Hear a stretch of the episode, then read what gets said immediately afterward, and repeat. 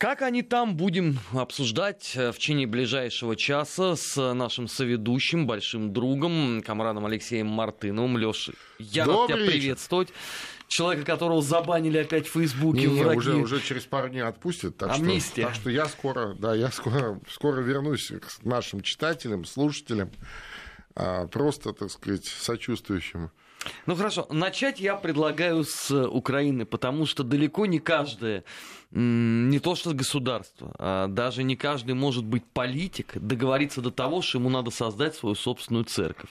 Ну, я слышал, что а, можно создать там а, собственные казино, фабрику. Ну, Но вот церковь и еще и требовать, чтобы поместные церкви признали ее каноничность, это вот, знаешь, такая богатая дебютная идея. Не, ну, я хочу сказать, что э, э эта идея не новая.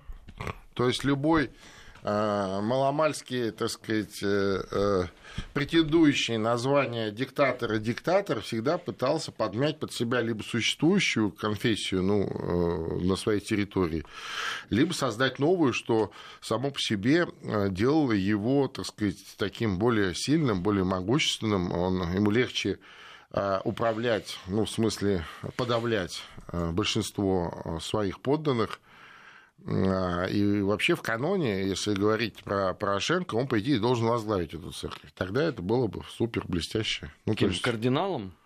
Ну, а что нет? Ну, епископом, да, запросто каким-нибудь патриархом себя назначить. А что такого? А Филарета есть... куда? Э, а он старенький уже, его пора, так сказать, в утиль сдавать.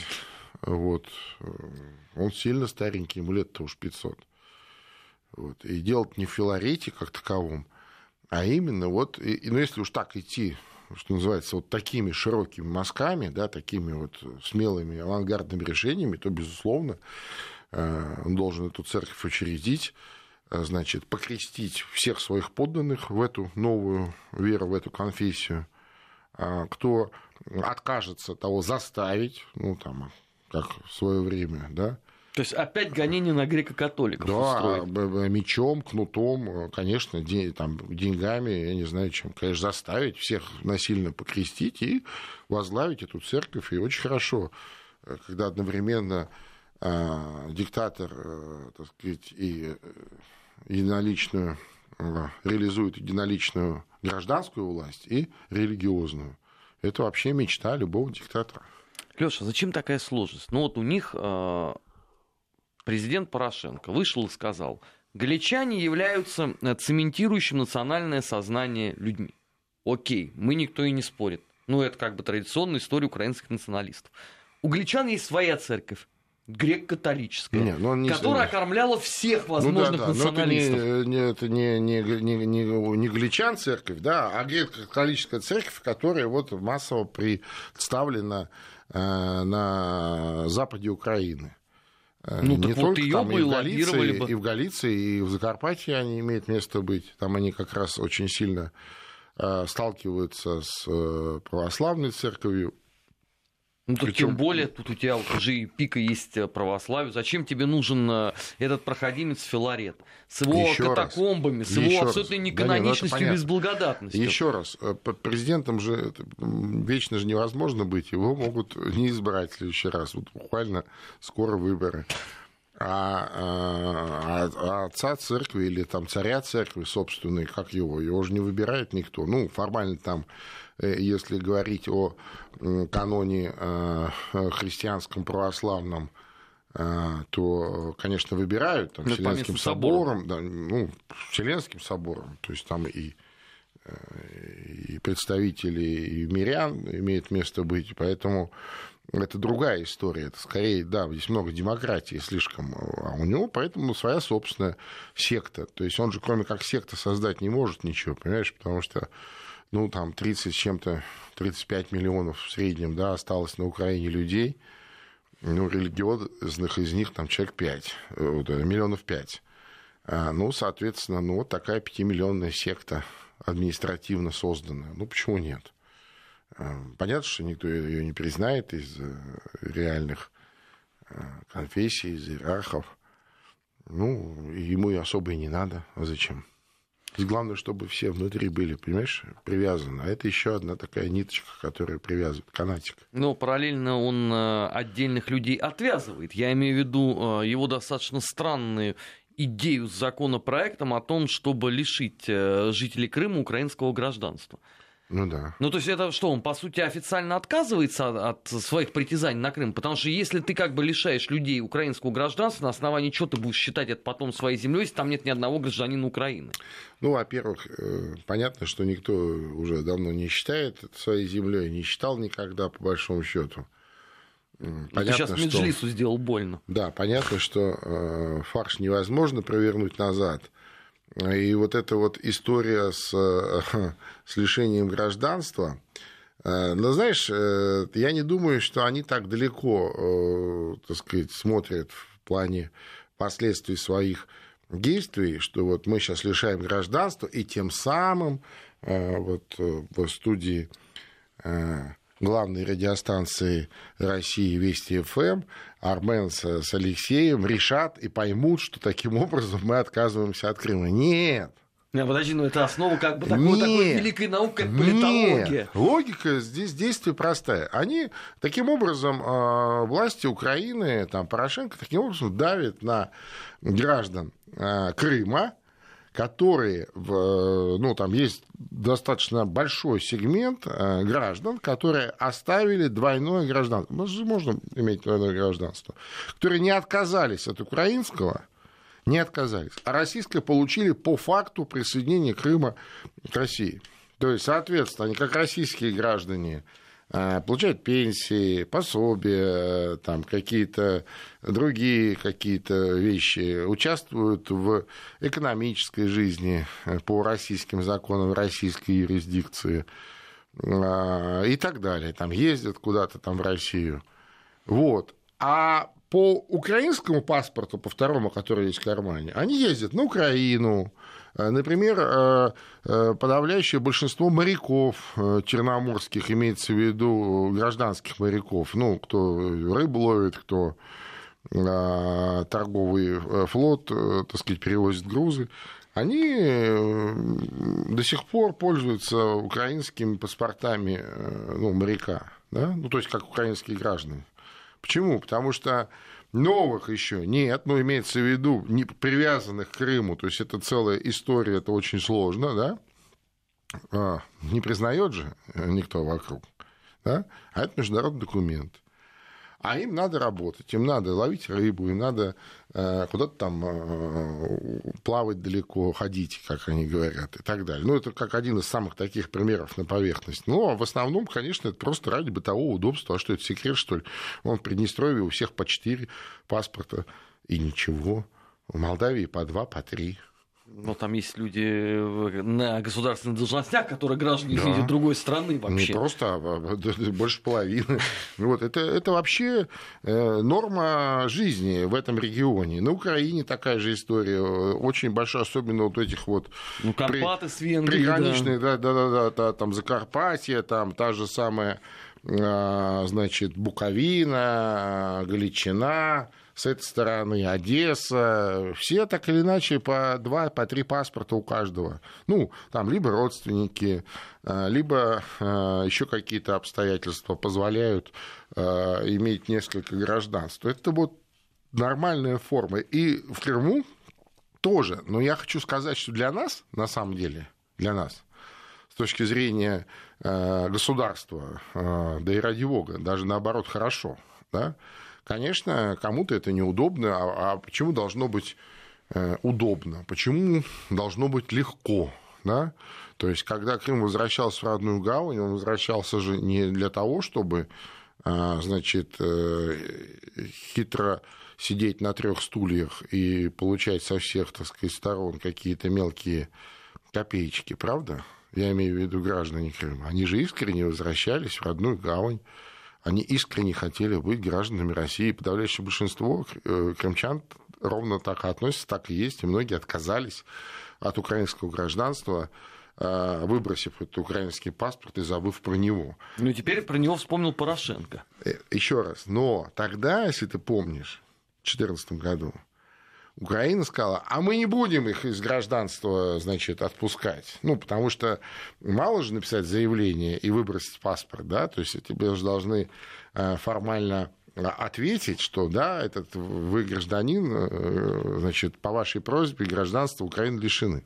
Это уже сделано не было. И, кстати, не только в случае с Крымом. То же самое с Донецком везде, и Луганском произошло. Они же не признали везде, эту историю. Везде. Так, нет, там в Молдавии что, что же самое. Там, где э, в Приднестровье 250 тысяч российских граждан, а, значит, формально они все числятся еще и молдавскими гражданами параллельно, ну и еще гражданами Приднестровской Молдавской Республики. Ну, то есть вот непосредственно свой паспорт, и дальше он э, гражданин России, но если возможность есть получить, там основания есть, получают.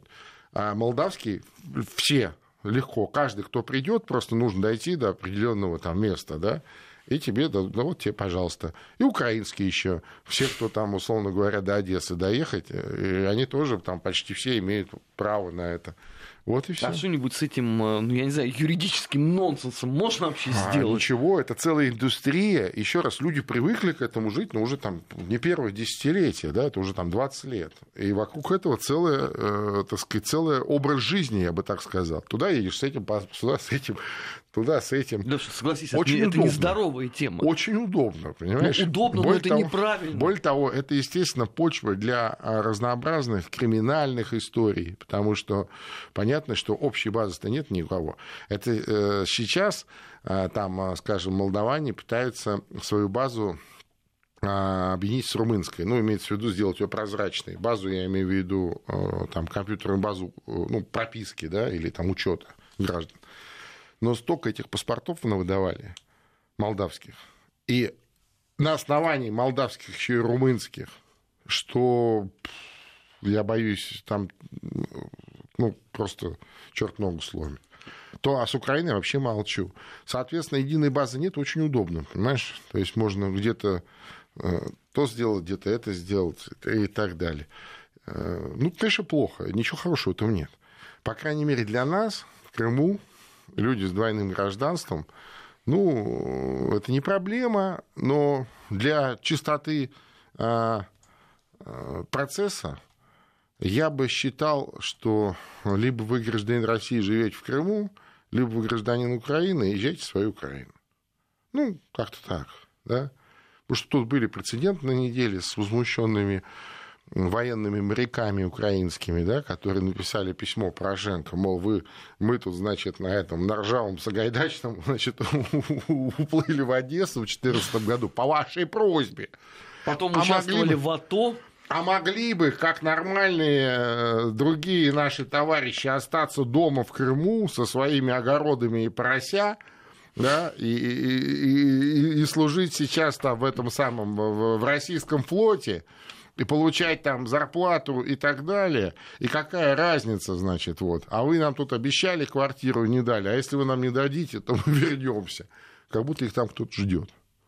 Вот, ну, я нашему комраду Веселовскому, я сразу сказал, не надо было делать резких телодвижений этим морякам. Нет, ну, тем понятно. более надо было в АТО ехать. Нет, вот еще раз, тем более после того, как они там еще где-то в АТО засветились, ну все, слушай, нет, пожалуйста, приезжайте, там что называется, Следственный комитет разберется да, вместе там... с военной прокуратурой и другими компетентными органами Российской Федерации на территории Крыма.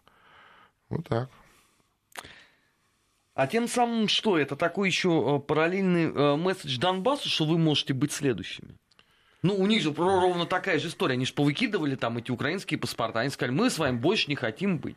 На Но... что Киев говорил, нет, мы не признаем ваше решение. Вот Точно так же, как в случае с Крымом. Нет, я понимаю, но с Крымом... Э, нет, это разные истории. Крым – это э, два субъекта Российской Федерации. Это записано в Российской Конституции. А, ты имеешь в виду город откроем... Севастополь отдельно, да? Да, если мы откроем э, статью 2 Российской Конституции, то мы там найдем перечень всех субъектов Российской Федерации, в том числе 84-85 субъекта, то есть Крым и Севастополь. Соответственно, здесь и трех мнений быть не может. И если по каким-то причинам у кого-то двойное гражданство сохраняется, то, мне кажется, а, в первую очередь эти граждане должны объяснить российским компетентным органам, а, ну, понятно, территориально в Крыму, Почему они сохраняют это украинское гражданство? Какой целью?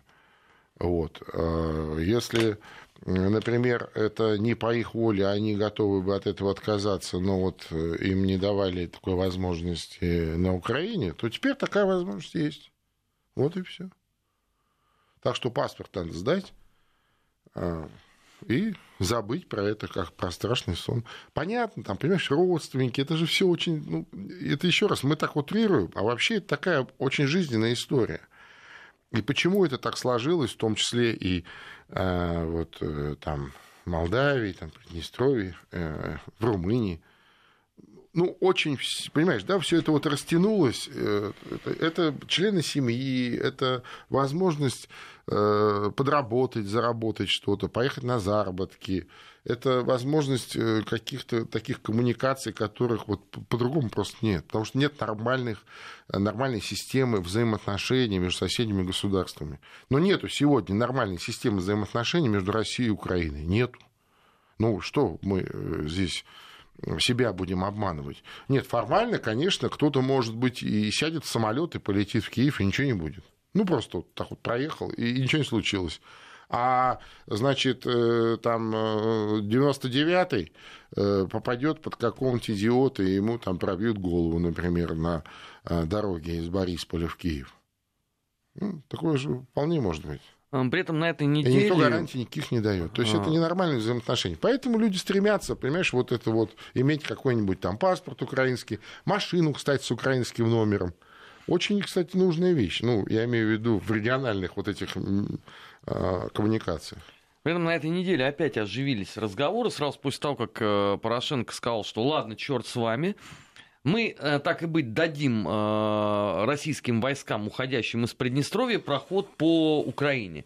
Что это потенциальный размен такой, поскольку как бы Кишиневу это не нужно. Ну, в данном случае под Кишиневым мы говорим, конечно, Бухарест, который свою историю-то обозначил Приднестровью. А это, дескать, такая вот, такой приятный бонус господину Порошенко. 200 тысяч граждан России. Упомянутых уже сегодня тобой, кстати. Больше 200, там под 250, там почти половина населения. Там сейчас где-то около 500 тысяч проживает, 492, 2 а, Приднестровье. И, соответственно, из них вот почти чуть больше половины это ну, около половины, это граждане России, да. Ну, слушай, Порошенко-то вообще-то не чужие места, он сам приднестровский хлопец. Так. У него бизнес там был. Ну, не только бизнес, он там вырос. Он провел там детство, ходил в школу, в армию ушел из города Бендера. Папа у него там был директором завода небольшого э, оборонного, ну, в смысле, к Министерству обороны относился. Мама была, по-моему, заучем в школе по-моему, в пятый.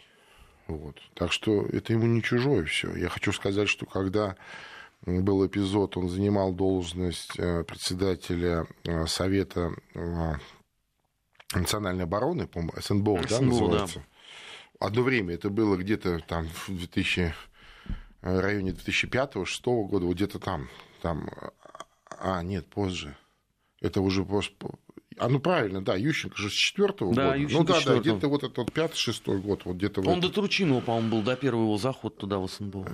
Нет, нет, нет. Вот где-то в пятом-шестом году он был, но он был недолго, был недолго. Вот после как раз выборов э, Ющенко, где он там себя активно проявил в этих майданах всех этих трех турах выборов а ему дали вот эту должность. И он ее очень бурно развил там деятельность в Приднестровье, он туда ездил с удовольствием, приднестровцы ездили в Киев, э, Киев э, снова стал, так сказать, главным, э, главной страной, которая могла или Украина решить приднестровский вопрос.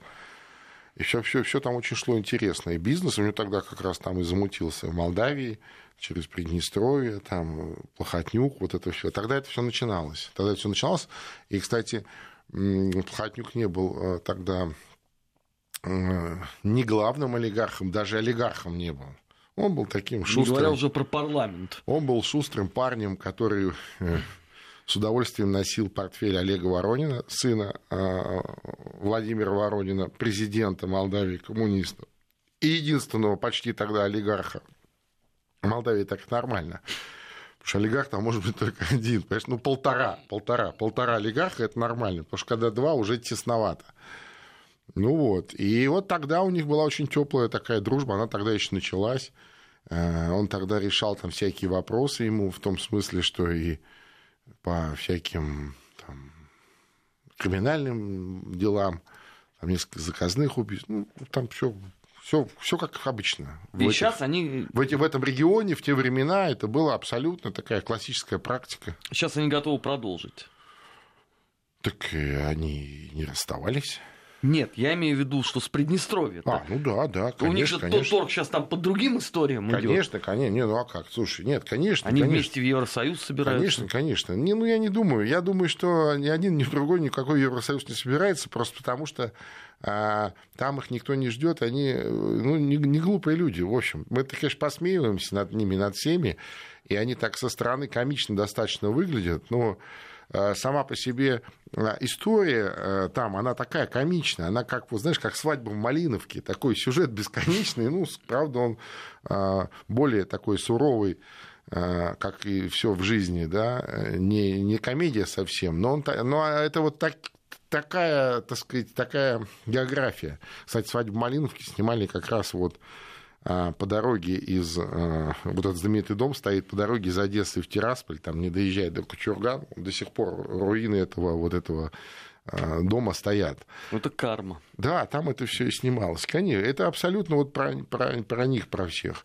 И я не думаю, что они всерьез собираются куда-то в Европу. Это они для трудящихся. Это у них такая, знаешь, это Э, значит, э, легенда, понимаешь, для граждан собственных. А у, одного и у другого задача как можно дольше просидеть на этом стуле для того, чтобы как можно больше отжать денег. Ну, имеется в виду от своих стран, от своих народов, от, от, от ситуаций разных, от схем, от каких-то манипуляций и так далее. И, и один и другой это вот абсолютно а, такие братья-близнецы, знаешь, ну по-разному, такие, знаешь, братья от разных пап, я бы так сказал. Мы сейчас должны уйти на новости. Сразу после этого продолжим. Впереди много нового и любопытного в рамках программы «Бывший». Не переключайтесь. Бывшие. Бывшие. О жизни бывших социалистических. Как они там? 18 часов 34 минуты в Москве. В эфире Вести ФМ программа «Бывший» Армин Гаспарян, Алексей Мартынов. И как они там? Лёш, на этой неделе э, многие продолжали огорчаться ситуацией с э, Казахстаном. Потому да. что, ну, справедливости ради, не того ожидали на Совете Безопасности ООН. И многие российские и политологи, и журналисты, и эксперты э, высказались в том плане, ну что, в общем, страна член таможенного союза, ОДКБ, наш стратегический партнер, ну, мы там понимаем, есть там некий политез, связанный со станинским форматом, что вы хозяева, но все равно. Знаешь, а, к огромному удивлению мы получили настолько несимметричную на это реакцию, а, с оскорблениями многочисленными, а, с криками, что занимайтесь своим делом. Да. Я не очень понял, что ж за струны таинственной казахской души были задеты, в общем, вполне себе законными и весьма корректными вопросами, которые задавало российское сообщество экспертное. Ну, своего рода ответ нам всем, российским экспертам, политикам, а, журналистам, был дан вот буквально вчера вечером, сегодня утром, была опубликована развернутая статья известного казахского политолога Саптаева, такого приближенного к администрации казахского президента, но такой, знаешь, такими э, широкими взглядами, слегка фрондирующий периодически, но это у них обычная история. Э, значит, статья написана, текст написан на русском языке, опубликован на русском языке, то есть он опубликован для нас. Это такой ответ нам. Ну, своего рода. И Э, значит, где он прямо говорит о том, что вот раз русские эксперты так реагируют, значит, так думают э, русское руководство, российское руководство. оно, российское руководство, думает о нас как о колонии. И что вот сегодняшнее российское руководство а, в версии казахских э, политологов неправильно понимает э, суть партнерства или суть э, союзничества, а воспринимает значит, свободолюбивый Казахстан, который реализует многовекторную политику, воспринимает как собственного сателлита или вассала. А это не так. Вообще а, подобные э, идеи или подходы, они так или иначе э, не первый год фиксируют с нами в Казахстане. Другое дело, что вот так вот а, артикулированно, а, без, что называется, обертки на хорошем русском языке, и что называется, прямо в лоб – то есть по факту э, мне представится это впервые. Э, я думаю, что это связано с тем, что так или иначе э, в Казахстане вот этот вот процесс ожидания перехода власти, он уже запущен. Это уже игра на долгую такую перспективу? Ну, неизвестно. Нурсултан Абишевич э, сильно немолодой и не сильно здоровый человек. И э, понятно, что э, последняя, так сказать, гайка, которая держит эти Кингстоны, это Назарбаев. Но не воспримет ли он подобного сорвет рода эту гайку. Я не знаю, что себе. будет с Казахстаном. Ну, понимаешь, он сам играет в эти игры. То есть он же сам затеял эту реформу а, например, а, с алфавитом, да, с переходом на латиницу. То есть явно уступая вот этой вот, э, так сказать, э, части казахстанской элиты, которая а, желает э, получать, ну, пользуясь своим географическим положением, получать со всех сторон дивиденды.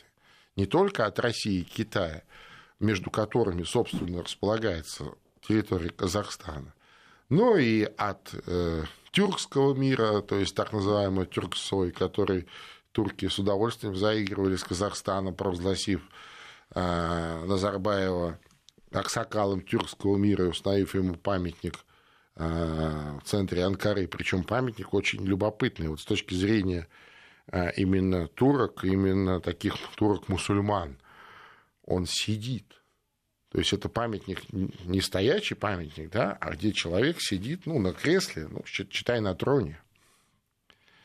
И то, что этот памятник не покрыт золотом, только благодаря а, глубочайшей скромности, понимаешь, величайшего сына а, тюрк, тюркских народов а, Нурсултана Абишевича Назарбаева. Но вот когда он уйдет в иной мир, возможно, так сказать, этот памятник будет покрыт толстым слоем золота – и, Или напротив, и его те, снимут. Нет, и те великие мысли Нурсултана Назарбаева, которые мы не слышали, и никто не слышал, все услышат и узнают. Понимаешь, что он думал про э, тюркский мир, про то, про все, про пятое, про десятое. Как обычно бывает, с мертвого уже не спросишь.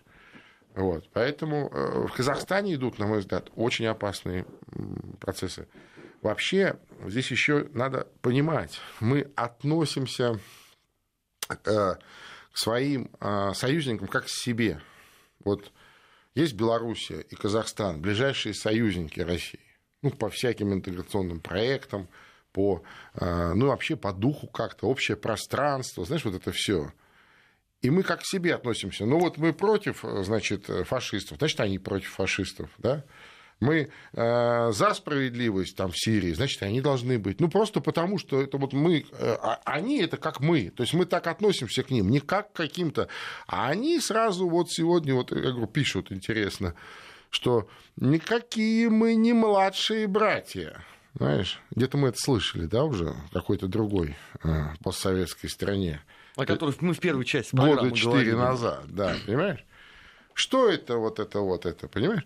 Вот что происходит. Отсюда же и э, прямые вот эти контакты с США. Э, понятно, заинтересованность США поиграть, так сказать, в отсутствие прямого диалога с Москвой, конечно, они ищут такие боковые заходы там через Белоруссию, через Казахстан, именно в силу нашей близости, там отсутствия границ, общее пространство гуманитарное, экономическое, военное. Конечно, они это делают. Ну а как по-другому это должно быть? Вот в чем проблема. Мы относимся как к некому монолиту, к этому ко всему, а они относятся как в большинстве э, элиты, я имею в виду казахстанская, как к, к участию в каком-то пока выгодном э, бизнесе. Перестанет быть выгодно, да выйдем и все. А представь себе, если Казахстан выйдет, скажем, из Евразес или э, из Таможенного союза. То есть перестанет это работать. А, а я уже молчу о том, что э, дальше это повлечет разрушение УДКБ, а, собственно, все эти экономические проекты, они и, э, ну, по крайней мере, с точки зрения России, э, нам не столько они выгодны экономически, ну, они тоже выгодны, безусловно, да, но я имею в виду, здесь не столько экономический эффект, сколько таким образом мы даем заработать прилично, кстати, заработать участникам этих экономических проектов а, с тем, чтобы обеспечить общее пространство безопасности. Леша, а у нас я есть про... возможность я говорю сейчас про ОДКБ, эти, эти риски? Понимаешь? А если будет угроза ОДКБ, то это угроза безопасности уже. И не только э, э, этих территорий. Мы же говорим про нашу безопасность. Про нашу безопасность на, на подступах. Да? Понимаешь? Вот что. Купировать эти риски у нас есть возможность? Не знаю. Я надеюсь. Я надеюсь, что э, те службы, те а, структуры, которые а, должны внимательно мониторить эти все вещи и принимать оперативные решения, и какие-то делать аккуратные, подчеркну, аккуратные телодвижения, которые будут не позволять, так сказать, развиваться этим метастазом.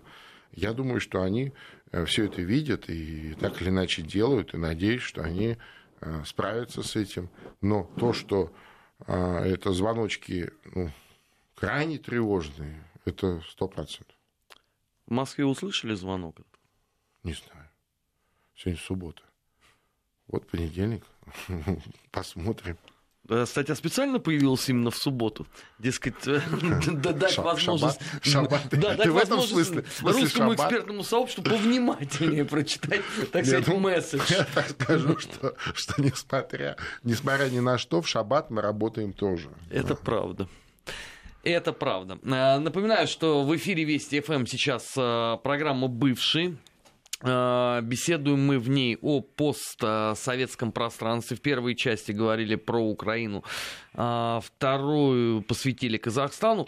Про Молдавию мы тоже говорили. Про Молдову, да, а поговорили. Сразу хочу проанонсировать, что в третьей части я хотел бы затронуть сегодняшнюю, конечно, запредельно гнусную историю, которая произошла в Латвии. Ой. В силу хотя бы того, что... Ты про Гапоненко Да, я, я про Слушай, Александра ну это Гапоненко. Просто, ну это, это... Потому что не чужой нам человек, мы его знаем. И, конечно... Это страна, евро, евро, член Европейского Союза, которая, так сказать, отстаивает все европейские европейские ценности и права человека. Обсудим сразу после прогноза погоды. Бывшие. Бывшие. О жизни бывших социалистических. Как они там? 18 часов 47 минут в Москве. Программа «Бывший». Она в постсоветском пространстве. Как всегда, в эфире Армин Гаспарян и Алексей Мартынов. И обсудить мы хотим а, новость, которая вот появилась сегодня. Известный деятель а, русского движения Александр Гапоненко только русского движения Латвии, русского движения Латвии, да, только вчера был задержан в этот раз на основании даже не какой-то акции в защиту русских школ, не громкого политического заявления где-либо, а теперь уже просто на основании а, поста в социальной сети э, Facebook. Кстати, э, еще раз напоминаем, что а, то, что Алексей Анатольевич Мартынов на этой неделе не писал, он отбывает наказание, но в понедельник уже вернется. Опять забанен э, Фейсбуком. Нет, просто мне регулярно тоже задают вопрос, что случилось. Я же в Твиттере это написал. Ну да, да, да, да. К сожалению, вот сегодня так. суд а, решил, что Гапоненко виновен настолько, что на два месяца должен а, отбывать наказание в тюрьме. Ну, там даже не сказали, там его просто арестовали на два месяца, да. типа, на время следствия, потому что он может ну, потому что по этой статье ему вообще 8 лет грозит. Да, он может скрыться э, на территории России, и, и там, э, поэтому вот его арестовали на два месяца. Кстати он заявил во время суда о том, что его 11 часов держали в наручниках, избивали, унижали, а, пытались, э, значит, сломить волю ну, человек закаленный, он правозащитник со стажем. Он э, возглавляет такую э, неформальную организацию под названием «Союз неграждан». Он один из таких старейших, э, так сказать, правозащитников, имеется в виду вот новейшее время, да, именно защитников а, интересов русскоговорящего, русскоязычного, русскокультурного населения Латвии. Ну, что я могу сказать? Это, это позорно. Это позорно вообще сам по себе позорный факт, что э, в странах э, Европейского Союза возможны аресты за инакомыслие. То есть, возможно, политические заключенные. Ну, давай вспомним Польшу, например. Да, Нашего вот с тобой друга снял с языка. Матеуш. Ты меня снял с языка, да, совершенно точно. Вот эти все новые страны, лимитрофы, так называемый Шенген-2, или вот, э, знаешь, э, принятые по неким политическим соображениям в европейскую семью государств, а, вот они, так сказать, сейчас э, проявляют в полном объеме свое, значит, свою, свою истинную сущность. Я даже где-то встречал в европейской прессе, знаешь, такое интересное интересный подход, что, дескать, вот эти страны-лимитрофы от того, что их а, по политическим соображениям в свое время приняли в Европейский Союз, они как раз э, остались в своем сознании, в своих подходах и в своем восприятии мира, остались э, теми же самыми э, советскими, в самом плохом и отрицательном смысле этого слова, советскими структурами республик. Да, республиками, что это вот как, значит, было при советском, в советском тоталитаризме, там кровавая гибня и так далее. И вот сейчас им, их вроде бы приняли э, в Европейский Союз, э, и, значит, отмыли их, очистили э, и научили манерам, пытались научиться манерам, но они вот в своем сознании остались вот теми же. Они воспитаны там, и поэтому вот они действуют соответствующим образом. Э, продолжается, значит, у них и э, политические аресты, и, э, значит, нарушение прав человека и так далее, и так далее. А Европа, мол, коли раз она по политическим соображениям приняла их в Европейский Союз, то теперь Европе неловко, неудобно, признать это и назвать вещи своими именами, поэтому в основном э, все, что происходит при Балтике и в Польше, в этом смысле замалчивается, закрывается на многое глаза. Хотя, кстати сказать, кое-что, ну да, хотя бы вот эта статья, она на вполне таком тиражном ресурсе вышла на немецком. Э, я обратил внимание, э, ну, то есть я специально не искал эту статью, да, то есть она вот в таком потоке была и заметная была. Значит, уже начинают об этом говорить. Европа тоже беспокоит. С другой стороны, а, вот эти лимитрофы делают много грязной работы для Европы. Поэтому многое им позволяется. Ну, например, а, а, все неугодные или опасные для европейского пространства российские журналисты, политологи, политики, да, Э, попадают в всякие стоп-листы, опять же, от Польши, от стран Прибалтики. Почему? Потому что это грязная работа, это же надо объяснять как-то. Ну, представляешь себе, да, чтобы вот нас с тобой, меня, например, взяла бы, и, и Франция внесла бы в стоп-лист, хотя у меня французская виза до 2019 года, там, четырехлетняя такая, знаешь, самая э, привилегированная, да, и вроде как бы они бац, и меня, мне же надо что-то объяснять. Они же себя приличными людьми считают. А, а зачем? Проще дать свистнуть три раза, понимаешь? Придет Франок.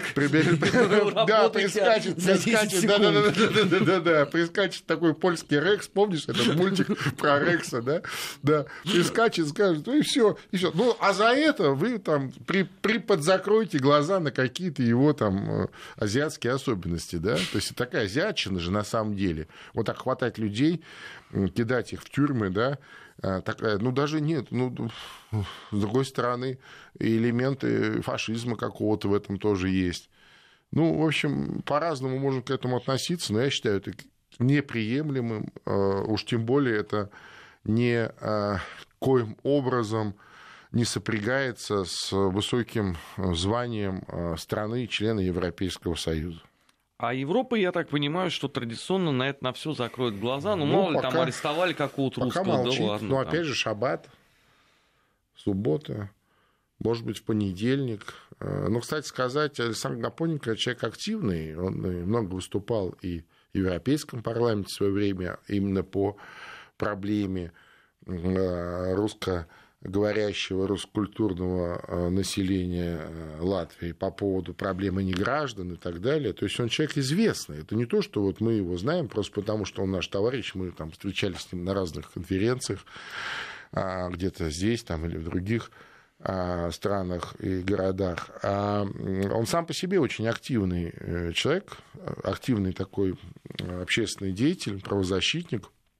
Поэтому мне кажется, что будет тяжеловато не заметить это в Европе. Я надеюсь, что найдутся э, активисты, которые обратят на это внимание, и членов Европейского парламента, и э, других, так сказать, европейских, общеевропейских структур. Леш, но с другой стороны, вот на этой неделе э, ровно три года со дня убийства Олеся. Европа ну, да. как не видела, так и не видит. Он показал Согласен. статистику по жертвам на Донбассе, но Европа, извините, как не смотрела в ту сторону, так и не смотрит. Согласен. Поэтому здесь-то Александр Гапоненко рискует ну, просто скорее... попасть, вот, понимаешь, Это я скорее здесь пытаюсь, мимо вот да, этой пытаюсь, повестки. пытаюсь э, с трудом пытаюсь изображать какой-то оптимизм, потому что, конечно, э, оптимизма здесь немного. 19 э, мая будет два года, как Пискорский сидит в польской тюрьме. Без суда и следствия. Просто сидит, понимаешь, в Польше, в стране Европейского Союза.